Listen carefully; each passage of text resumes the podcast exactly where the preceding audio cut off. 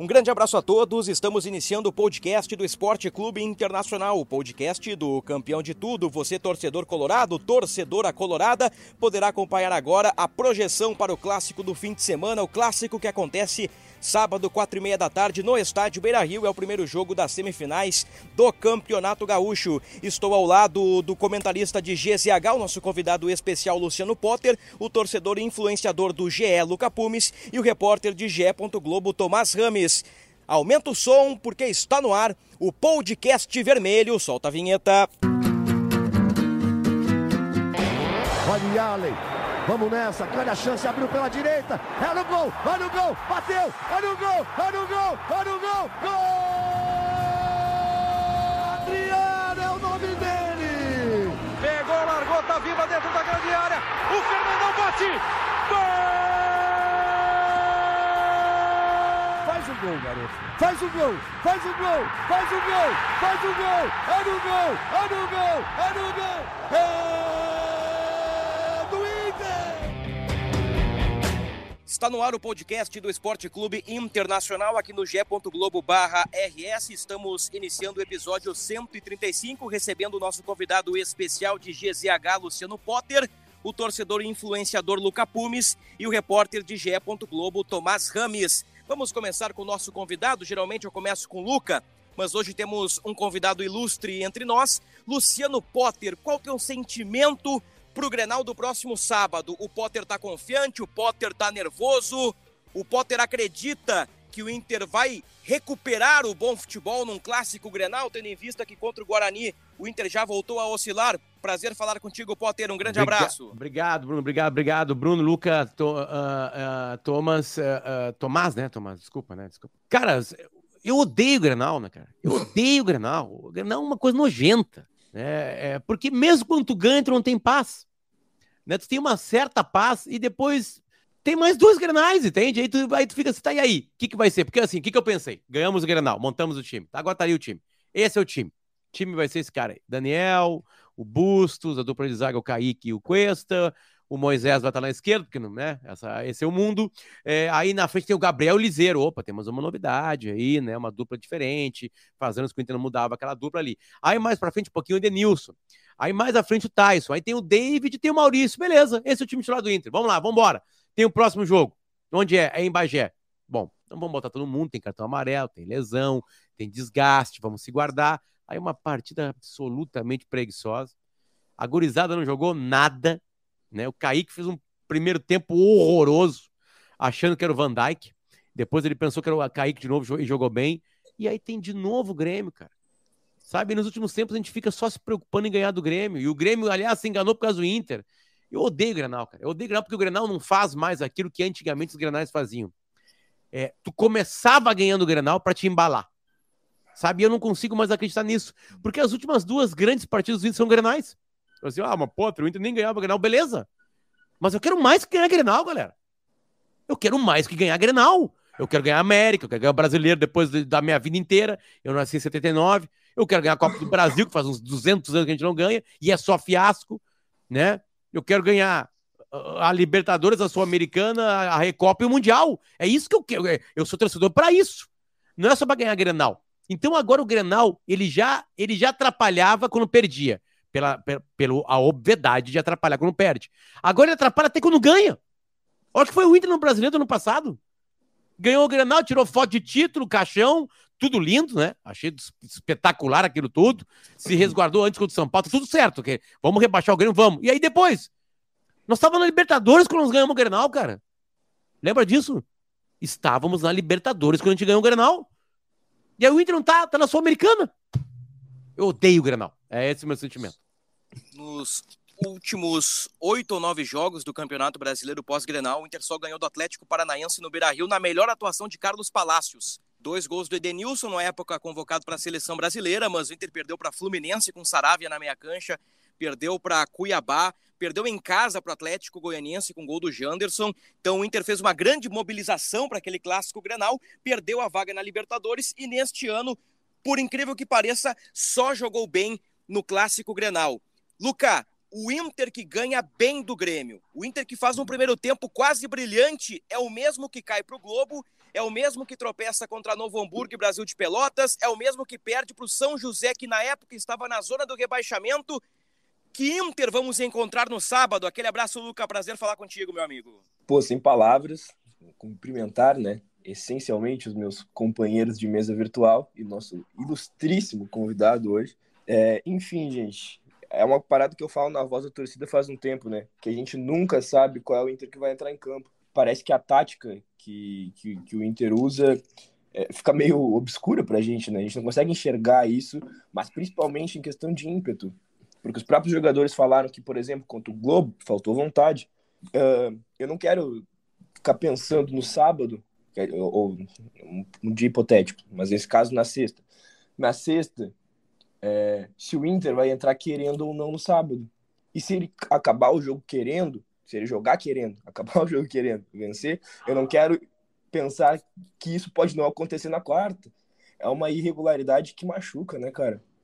Eu lembro basicamente da partida contra o São José, que a gente sofreu muito para fazer alguns gols que o São José marcou na gente com naturalidade. E aí depois, no Grenal, o Inter teve um padrão de atuação totalmente diferente daquilo. E aí, sei lá, contra o Globo, aquela coisa, sabe, é um sobe e desce tão terrível, que, sei lá, velho, não tem como não ficar triste. Acho que a minha sensação hoje é um pouco mais de desesperança. E com o início do Potter ali, dizendo que odeia o Grenal e que já era ruim quando a gente ganhava, agora é pior ainda quando perde. Eu tendo 23 anos, eu só consigo ficar mais desesperançoso ainda, né? Luca, tá chegando na tua porta, a gente, eu pedi pros guris o teu endereço aí, um engradado de cerveja, tá? Pra gente começar a beber desde agora. Tá? Pra te se preparar desde agora. Porque tu tem uma vantagem, Lucas. Tu nasceu em que ano, cara? 23 de 98. Então tá. Então tu viveu mais ou menos 2006, né? Eu vivi. O Lucas não viu nem o Fabiano e o Christian. Não. Você não viu. Não, mas tu viveu 8 anos, o cara viveu, né? Eu assisto desde 2004, contra a Ubra ali. Então tu pegou um pouquinho de tristeza, mas o renascimento do Inter, né? E aí, nesse ano, eu acho que foi um ano antes, Lucas, de tu começar a acompanhar o Inter. Desculpa, nem todo mundo falou ainda. Bruno, tu já me meti aqui, cara. Tu comanda. Toca a ficha aí, Potter. Tá, assim, teve um Grenal no Olímpico, eu estava na arquibancada, que o Inter vira o jogo. Eu falei esses dias no Sala sobre isso, aliás. Ou no Bola, não lembro. Mas o Inter vira um jogo com o gol do Daniel Carvalho e do Vinícius, tá? Acho que Vinícius depois do Daniel Carvalho. 2003. E o Inter não ganhava 3 anos Grenal, Luca. Era uma coisa horrorosa. E a gente vira o jogo lá com o Muricy montando um time de garotos, juntando uns garotos com uns caras meio nego velho, tipo Sangalete, sabe? Uns caras assim. E a gente engata dali um trabalho que tu colhia e crescia cada mês. Era meio incrível, assim. Tu conseguia ver uma melhora do Inter cada mês. E todo mundo fala que foi aquele ano, aquele jogo que virou, né? Os gremistas citam muito o 5-0, né? Como uma virada, né? Uma virada anímica também, né? E claro, o Grêmio foi melhorando, e aí ganha a América de novo, aquela coisa toda. O problema é que o Grenal estacionou os dois numa mediocridade. Sabe, eu tô cagando pro Grêmio, claro, né? Cagando no melhor sentido, sou torcedor do Inter, azar do Grêmio. O Grêmio que não desculpa porque tá falhando, que fique 20 anos na segunda divisão, azar. E que dê uma caidinha pra terceira nesses 20 anos, aliás. Né? Agora, é que assim, eu sinto que às vezes o Grenal virou o que sobra. Porque no ano passado foi isso. No ano passado, depois daquilo, teve a partida contra o Atlético Paranaense, como foi bem citado pelo Bruno, e aí já era. Já era, cara. Então eu quero mais. Eu quero que o Inter passe do Grêmio nesses dois jogos, claro. A gente pode avaliar exatamente o jogo de sábado, sem falar no dia, na próxima quarta-feira. A gente tem que pensar que são 2 jogos, isso influencia muito no que vai ser armado para o primeiro, mata-mata, né? Não acaba tudo no sábado de tarde. Enfim, mas assim, cara, não dá mais para pensar que é só Grenal. Eu sei que Grenal arruma a casa, né? E ao mesmo tempo também ele perdeu algumas. O Cudê, por exemplo, lembra? Perdeu todos os Grenais, empatou, perdeu tudo. Jogou bem um Grenal, aquele do 0-0 da Libertadores que fechou a pauleira lá na Arena. Né? O resto foi horrível. Cara, teve o Grenal da volta na Libertadores. Foi uma escalação, uma das piores coisas que o Cudê podia fazer no Inter. Ele botou Lindoso, me ajudem, Lindoso, Musto. Cara, ele tinha um terceiro cara no time. Cara. Jussa na esquerda. Cara, mas uma coisa horrorosa. E aí a gente perdeu 1x0 gol do PP, se não me engano. Isso aí. Né? Isso aí. E aí o seguinte, beleza. Ele entra no Brasileirão bem. Entrega o time lá na frente, sabe? Ou seja, os Grenais atrapalharam muito o Inter no Brasileirão. Sabe? Com o Kudê. Então o Grenal tá perdendo até isso. É por isso que eu não gosto mais do Grenal. Porque eu pensei que o Grenal da quarta-feira passada tinha arrumado a casa do Inter. E a gente não tem essa definição ainda, pelo menos por enquanto. Então vamos de novo sofrer no Grenal. Vamos de novo perigar cair na flauta. Vamos de novo perigar renascer o Grêmio. Sabe? Tudo isso entra no Grenal. É por isso que eu odeio Grenal. Vamos colocar o Tomás Rames na conversa. Tomás, sempre um prazer, um grande abraço, meu amigo. Tua expectativa para o Clássico do fim de semana. Abraço, Bruno. Abraço, Luca. Abraço, Potter. Nosso convidado para falar do Clássico. O Potter, né, fala que quer voltar a ganhar os títulos importantes, mas acho que está cada vez mais difícil dele conseguir isso, né? Porque há uma discrepância entre o Inter, o Palmeiras, o Galo e o Flamengo, né? Acho que nesse momento o Inter tem que mirar mesmo o gauchão, que é o mais perto, porque, primeiro, o Inter não ganha nada desde 2016, então, bem ou mal, o Inter hoje está 4 jogos de ser campeão novamente, né? Eu acho que ali está mais perto. Como o Potter até falou nessa última explanação dele sobre o Grenal da virada em 2003, que foi ali que começou. Hoje o Inter tem que tentar fazer esses 4 jogos para tentar se aproximar de um título que faz muito tempo que o Inter não ganha. E nessa conjuntura atual, óbvio, o Inter pode acabar, o time pode encaixar e ser campeão brasileiro, não sabemos, de repente ganhar a Sul-Americana, mas o cenário hoje não aponta isso, né? O Inter hoje não é um favorito em nenhum dos dois torneios que ele tem para disputar. E o desempenho do Inter mostra, né? São 12 jogos e, se for pensar, em 11 o Inter não foi bem, né? O Inter foi bem no Grenal e, mesmo assim, nesse Grenal eu acho que o Inter aproveitou, porque o meio-campo do Grêmio era um buraco, então o Lisieiro passou desfilando ali no primeiro tempo, encontrando os passes, e mesmo assim o Inter mostrou um dos grandes problemas que ele tem, né? Que o Inter tem vários problemas nessa temporada, que é a finalização, que o Inter teve muito volume de jogo e não conseguiu, e só fez um gol no Grêmio. Era um momento que o Inter poderia ter feito 3, 4, que não teria sido injusto, mas ele não conseguiu concluir. Então talvez esse Grenal seja o momento de o Inter acordar mesmo, tentar, porque dificilmente o Grêmio vai jogar tão mal novamente, né? Eu acredito que o Roger tenha visto os erros que ele cometeu e que o Grêmio mostrou, e o esquema vai ser bem diferente. Eu imagino que ele vai preencher o meio de campo e o Inter não vai ter tanta facilidade para construir no Beira Rio no final de semana. Eu tenho certeza que a estratégia do Grêmio passa por anular Gabriel e Lisieiro, porque eles controlaram, eles ditaram o ritmo no Grenal do Beira Rio. O Gabriel, para mim, o X da questão, o auge do gol do Inter é uma roubada de bola no campo de ataque após erro do Jeromel e do Orejuela. A bola é ajeitada do Moisés para o Gabriel, e o Gabriel, ele faz algo que, por exemplo, o Rodrigo Dourado tem dificuldade de fazer. Eu acho o Dourado um bom primeiro volante, um bom marcador, talvez não tenha mais clima por conta das críticas recentes por parte do torcedor. Mas o Gabriel levantou a cabeça, acelerou em direção do gol adversário e deu um passe entre 2 marcadores, encontrando Edenilson e Bustos de frente. O Edenilson dá para o Bustos cruza para o David fazer 1x0. Eu penso que a estratégia do Grêmio, Luca, vai ser, primeiramente, anular os volantes do Internacional e, como bem disse o Tomás, rechear o meio campo. E o Luca tanto bateu no Moisés que agora o Luca vai ter uma sequência de Paulo Vitor. Ô, Bruno, só para eu interromper antes um pouquinho, desculpa, o Luca vai falar. E o Gabriel quase faz o gol, né? Porque, se for ver, no cruzamento do Bustos, o Gabriel se atira na bola e ele até desvia um pouco, né? Ele não consegue mandar pro gol mandar para cima do Breno, mas ele desvia, aí o Maurício não alcança, e aí sim o David guarda. Antes do Luca, eu só quero pincelar o que eu venho dizendo desde 2018. De lá para cá, desde os tempos do tripé de Odair Hellman, o tão criticado tripé de Odair Hellman, de Lindoso, Edenilson e Patrick, o Edenilson e o Patrick como se diz no futebolês moderno, os internos. O Inter, desde 2018, tem uma base, na minha opinião, competitiva. Uma base, eu não sei, Tomás, se a diferença é oceânica para o Flamengo. No papel, tecnicamente, talvez seja, mas o Inter iguala na competitividade. Mas isso aí pode ser um debate lá para frente, lá para o início do Campeonato Brasileiro. O Inter que estreia contra o Atlético Mineiro. Na primeira rodada, o Inter vai a Belo Horizonte enfrentar o time do Hulk. Vai que é tua, Lucas. Olha, vamos e viemos e sejamos justos também, né? Pô, bati muito no Moisés, mas há um tempo reconheço o seu valor, antes do Grenal.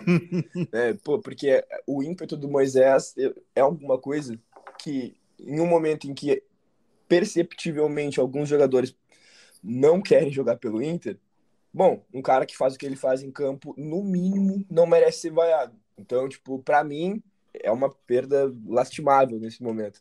E eu, olha, isso me dói tanto falar, tanto das outras vezes me doeu dar meu braço a torcer pra ele. E, enfim, agora chegou o momento em que o cara jogou um Grenal inteiro, lesionado, botou o jogo no bolso ali na esquerda, tanto na defesa quanto no ataque, e agora a gente não tem ele. É bem feito pro Lucas da vida, né? Mas, enfim, a gente tem... Eu, particularmente, tenho uma situação, assim, uma sensação, na verdade, de que o Inter vai entregar algo parecido com o que a gente viu no último Grenal. Essa partida contra o Guarani é uma coisa meio que para esquecer. Acho que o Medina deu uma bloqueada ali, porque o Maurício funcionou muito bem junto com o Bustos pela direita, e aí ele troca o Maurício de lado, e aí ele entra com o D'Alessandro, que não inicia a partida, que, pô, por mim, eu até falei no vídeo, pode me crucificar, pode fazer o que quiser. Se ele continuar no Inter para entrar 8, às vezes 5 minutos e jogar o que ele joga ali e ainda rende, eu fico com ele até o final do ano. Não tô nem aí que o contrato é 4 meses. Eu fico com ele até o final do ano. Ah, se ele não aguentar, inclusive naquele Inter e Aimoré, foram os piores públicos da história do Beira Rio, e acho que o pior da história do novo Beira Rio. Eu tava lá, atrás do gol, eu gritei pra ele, dá-lhe até o final do ano. E aí ele botou a mãozinha assim no peito, falou, não consigo. Aí eu fiquei, pô, cara, que coisa triste, né, meu? Tipo, meu ídolo ali, sabe? Mas se ele conseguisse, podia ser ótimo. Mas ele não podia ser titular ali, não com quem tava na volta dele. Gustavo Maia, visivelmente fora de ritmo, e a dupla de volantes, sem repetir Gabriel Lisieiro, que fizeram uma baita atuação. Aí não tinha como o Inter jogar. O Medina parece que escalou aquele time, assim, ó, vou lançar um desafio pra vocês. Eu quero ver vocês ganhar agora. Eu vou estragar esse time aqui agora. Eu quero ver vocês conseguirem vencer. É o que eu falo, Luca, de peças de reposição. O Johnny, ele ainda não conseguiu ter uma sequência de boas atuações. O Gustavo Maia ele entra no inconsciente do torcedor como solução, mas, gente, se o Gustavo Maia jogasse bem, se ele fosse de fato um jogador de nível do Inter, ele já estaria jogando, ele já estaria entrado com outros treinadores. Eu discordo um pouco, porque quando ele entrou, ele mostrou muito mais do que o Caio Vidal. O Caio Vidal não tem uma boa atuação há muito tempo, mas, tipo, eu concordo também que ele não é o novo Messias, não é tudo isso, salve o grande Gustavo Maia. Mas ele não era um cara que tipo assim, deixava a desejar, e também, tipo, ele ficar fora do banco, sobrando, pra mim tava errado, com o Caio Vidal apresentando o que apresenta, entendeu? Mas tudo certo. Agora, o Inter entrou como um desafio, e essa questão dos dois primeiros volantes, tipo, entrar com dois caras que não sabem fazer a função do meia de ligação, como meu pai diz, o clássico 8, não tem como, tipo, se ele fosse entrar, que não quisesse começar com o Lisieiro, que desse oportunidade para o Bruno Gomes começar a partida, junto com ou o Gabriel ou o Johnny. Mas Johnny e Gabriel não dá, da mesma maneira que se botar Johnny e Dourado, não vai dar, entendeu? Para mim é isso. Ô Potter, o que está faltando, na tua opinião, para dar o estalo? Começar a ter uma sequência de bons jogos, não só no Clássico Grenal, mas na reta final do Gauchão, Campeonato Brasileiro, é potencializar Edenilson, é mudar a formação, é trocar o treinador, o que te parece? O que tá faltando pro Inter dar o start e ter uma sequência de resultados e desempenho? Bruno, eu tenho certeza absoluta que eu sei menos de futebol que todos os treinadores que já passaram pelo Inter. Todos. Dos mais pífios resultados, obviamente, aos melhores resultados, né? Eu sei menos que os caras. Sei menos, vivo menos futebol que eles, não estou dentro do vestiário, eu sei menos que eles. Deu. Sem menos, então tá. E eu não tô falando isso agora pra falar de bem de mim. Eu vou continuar falando mal de mim. O Medina fez, claramente no Gauchão, testes. Ele repetiu 2, 3 oportunidades a dupla que da frente da área, que agora a gente sabe que é titular. Que aí chega no jogo grande e a gente sabe qual é o time grande, né? Qual é o time titular, né? E aí tá ali. Então, beleza. É Lisieiro e Gabriel. Ele pôde ter escalado esses dois caras em outros jogos, não escalou. Eu entendi os argumentos de Bagé. Entendi. Eu queria preservar fisicamente, queria guardar terceiro cartão amarelo para jogar a semifinal, que é mais importante que esse jogo, já que eu tô classificado. Eu quis dar alguma sequência para alguns garotos, para eles começarem a jogar, nada melhor que o interior para isso, né? Se entende o processo do Inter lá em Bagé. Se entende? Se entende mesmo? Tipo assim, eu não tô contra ele nesse sentido. Ele tem muita culpa na Copa do Brasil. Por quê? Porque Copa do Brasil é decisão. Era contra o Globo, não interessa, era decisão. Tanto que o Inter foi mal e caiu. Ali eu critico, abertamente. No Gauchão eu entendi. Ele fez testes. Eu acho que podia repetir mais vezes os garotos. Eu acho. Né? Até porque garoto, só junto com garoto, joga menos do que com os titulares. O Gustavo Maia, quando entrou com os titulares, ele fez um gol. Quando entrou com as reservas, ele não fez, e vale que o Lucas falou agora ali, há muito tempo ele não jogava. Então se entende, né? Beleza. Dadas as ponderações, o que falta pro Inter é passar vivo pelo gauchão, e ele tem duas maneiras para isso. Ele, Inter. Ou ganhar, ou perder apertado. Tipo o Novo Hamburgo aquela vez, lembra? Perdeu apertado. Aquilo lá não demitiu o treinador. Então ganha o... Só que tem um Grenal, dois Grenais. Perder pro Grêmio agora, dependendo de como perder, aí a pressão volta de novo. Se perder pro Grêmio, se for eliminado pelo Grêmio, já tem pressão. Se for eliminado fazendo um fiasco, né, tipo foi o Grêmio contra o Inter na quarta-feira, aí sim, a gente vê.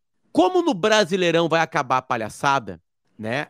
Aí a gente vai ter que repetir time. Eu acho que ali vai definir qual é a do Cacique Medina. Aparentemente o grupo estava com ele, foi muita festa depois do Grenal. Todo mundo sabia que ele podia ser demitido se perdesse aquele Grenal. Todo mundo sabia disso. Foi um blefe do Alessandro Barcelos que até agora deu certo, mas ele vai ser testado muito rapidamente com mais dois Grenais. Né? Então eu vejo assim, eu acho que a fase de testes do Medina acabou. Acabou, já era. Porque agora são 4 jogos decisivos no Gauchão, talvez 2 foram eliminados, e depois o Brasileirão já era. Tem que somar ponto tudo que é jogo. Tu vai preservar pro cartão. O Inter não tá na Libertadores. Mais tarde vai começar a Sul-Americana. A Copa do Brasil, o Inter já fez o favor de ser eliminado. Então eu acho que é isso que falta pro Inter. Né?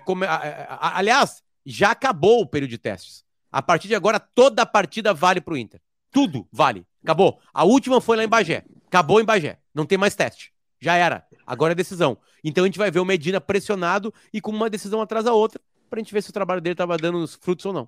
Lembrando que o planejamento do clube previa pelo menos quartas de final da Copa do Brasil. Planejamento...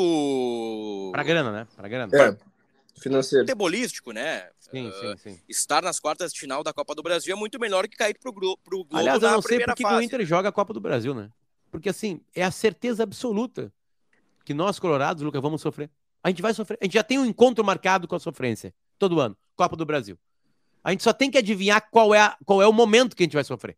É só isso. A eliminação foi tão dura, tão doída e tão patética que fez lembrar o Mazembe.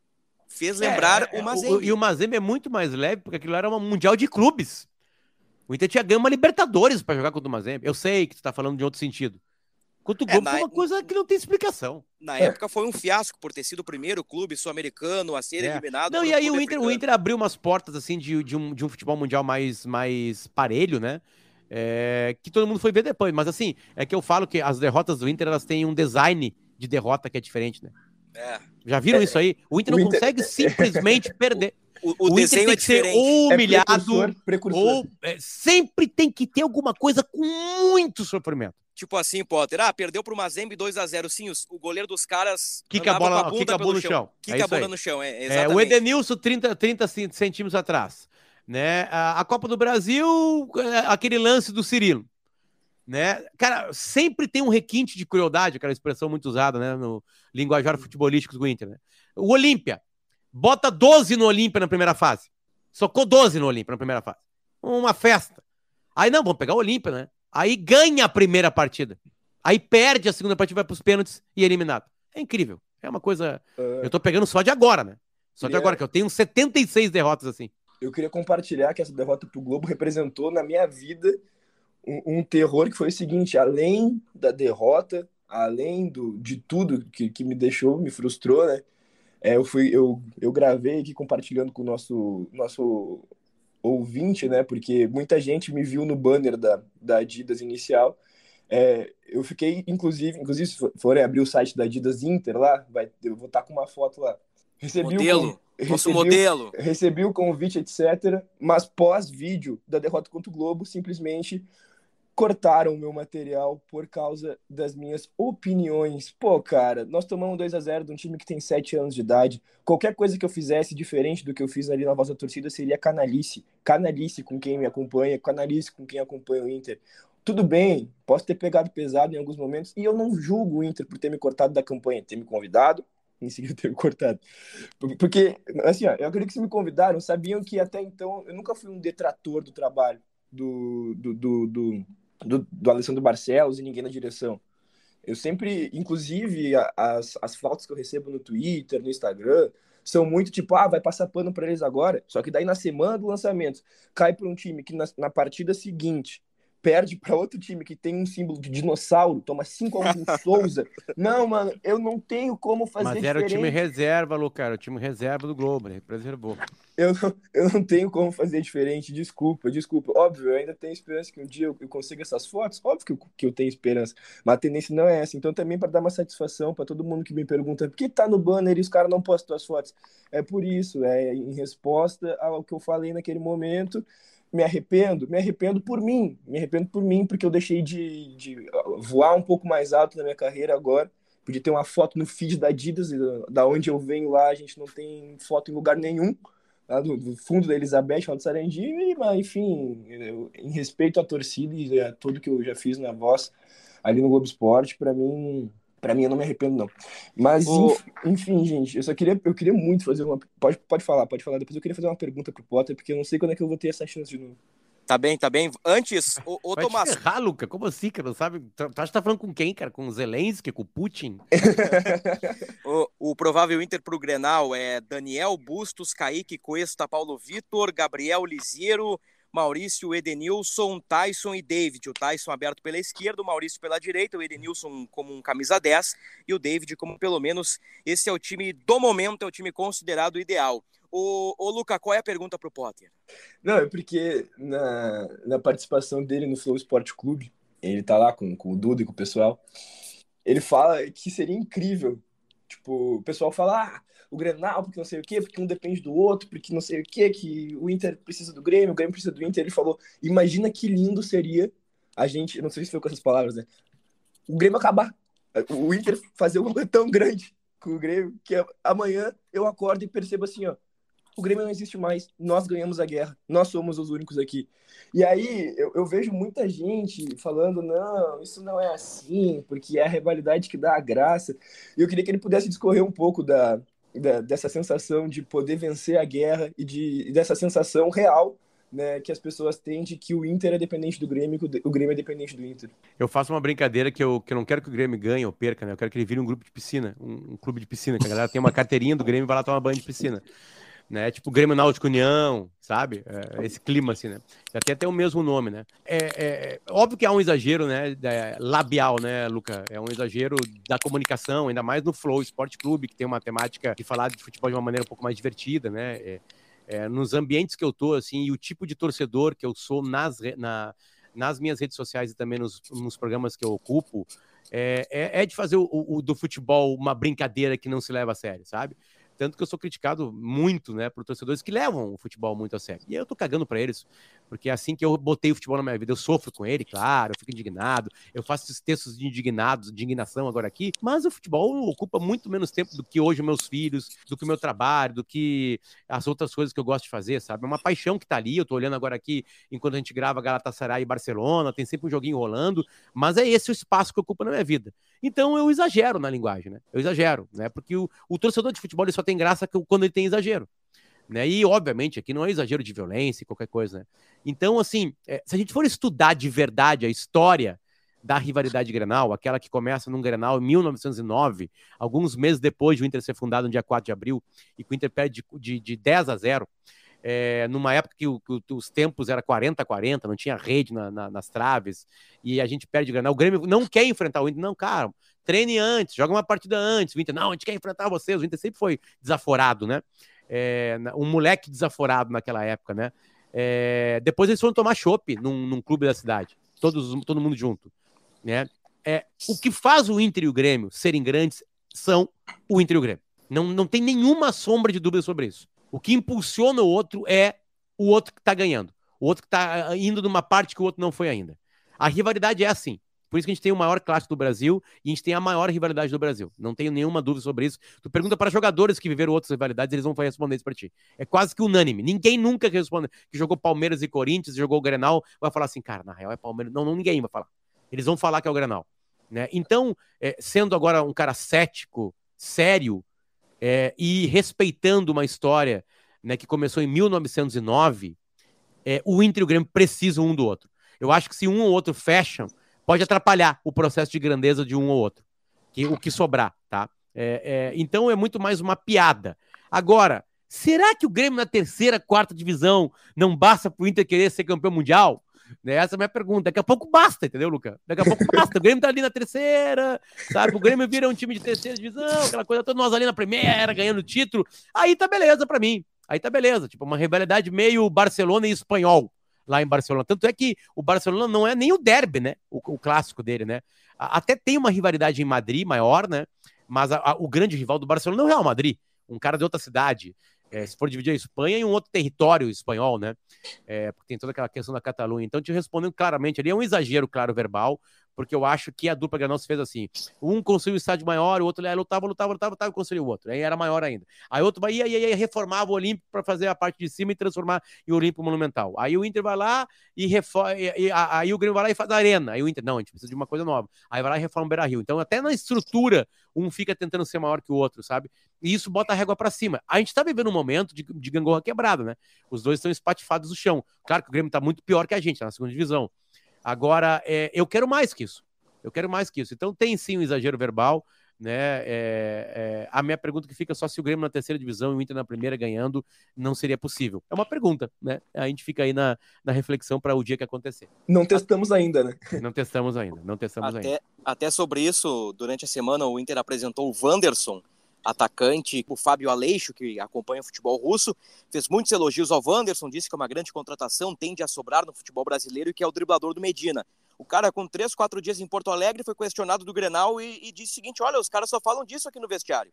O papo aqui dentro é Grenal. Então o cara chegou numa semana Grenal e já está por dentro de tudo que envolve e significa o nosso clássico. O Tomás está de volta conosco. Tomás, um pouquinho do bastidor colorado aí para a gente fechar o nosso podcast, o nosso episódio 135, bastidor vermelho nesta semana pré-Grenal. Então, Bruno, a motivação, né, é total. O Inter tenta, inclusive, né, como a gente estava falando bem, o time está encaminhado.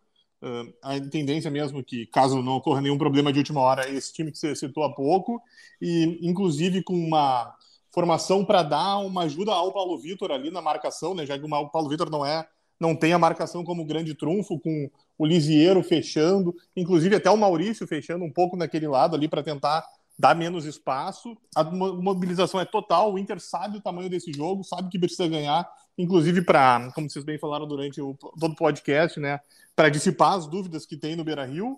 E é isso, né? O Inter acredita que tem força e quer confirmar a atuação que ele teve há uma semana, duas, quanto no Grenal, para mostrar que esse é o caminho mesmo que o Inter tem para o restante da temporada, com o que ele fez na última rodada, no último Grenal, mostrando novamente com uma atuação sólida. Ô Tomás, teu palpite para o Clássico? Boa pergunta. 0-0. Geralmente os isentos ficam em cima do muro, né? Eu voto em 1-1. Até falei no podcast do Grêmio, meu voto é 1-1.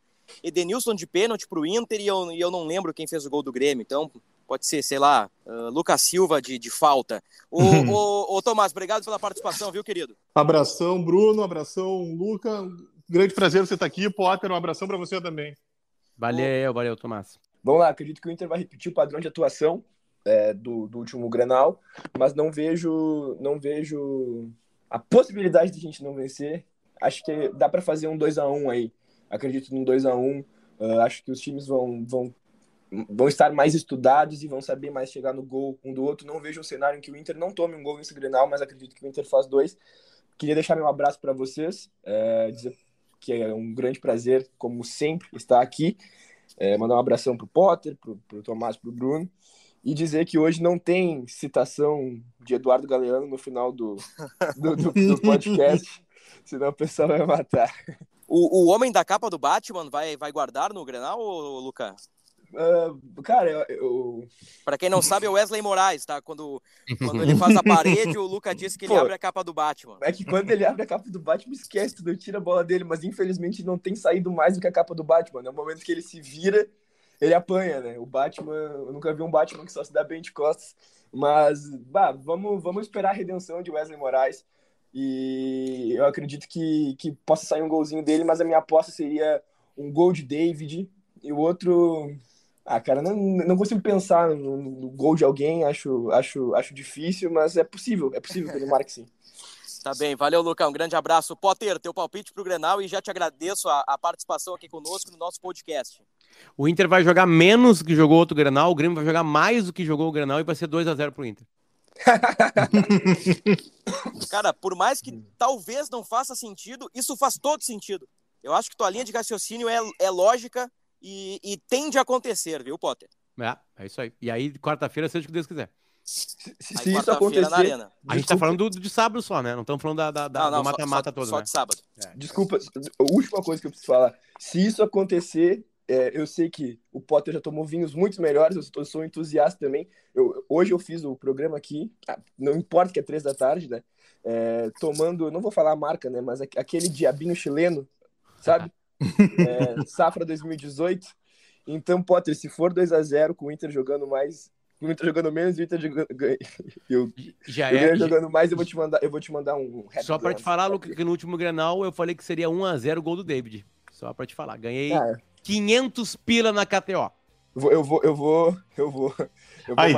Eu vou marchar num vinho aqui, mas eu vou marchar feliz se acontecer. Faltou o Potter, então, dar os artilheiros, né? Quem vai fazer os gols da partida. Vai ser um gol do Maurício, que tá merecendo um golzinho no Grenal, e o outro gol vai ser de um zagueiro de cabeça, acho que vai ser do Cuesta.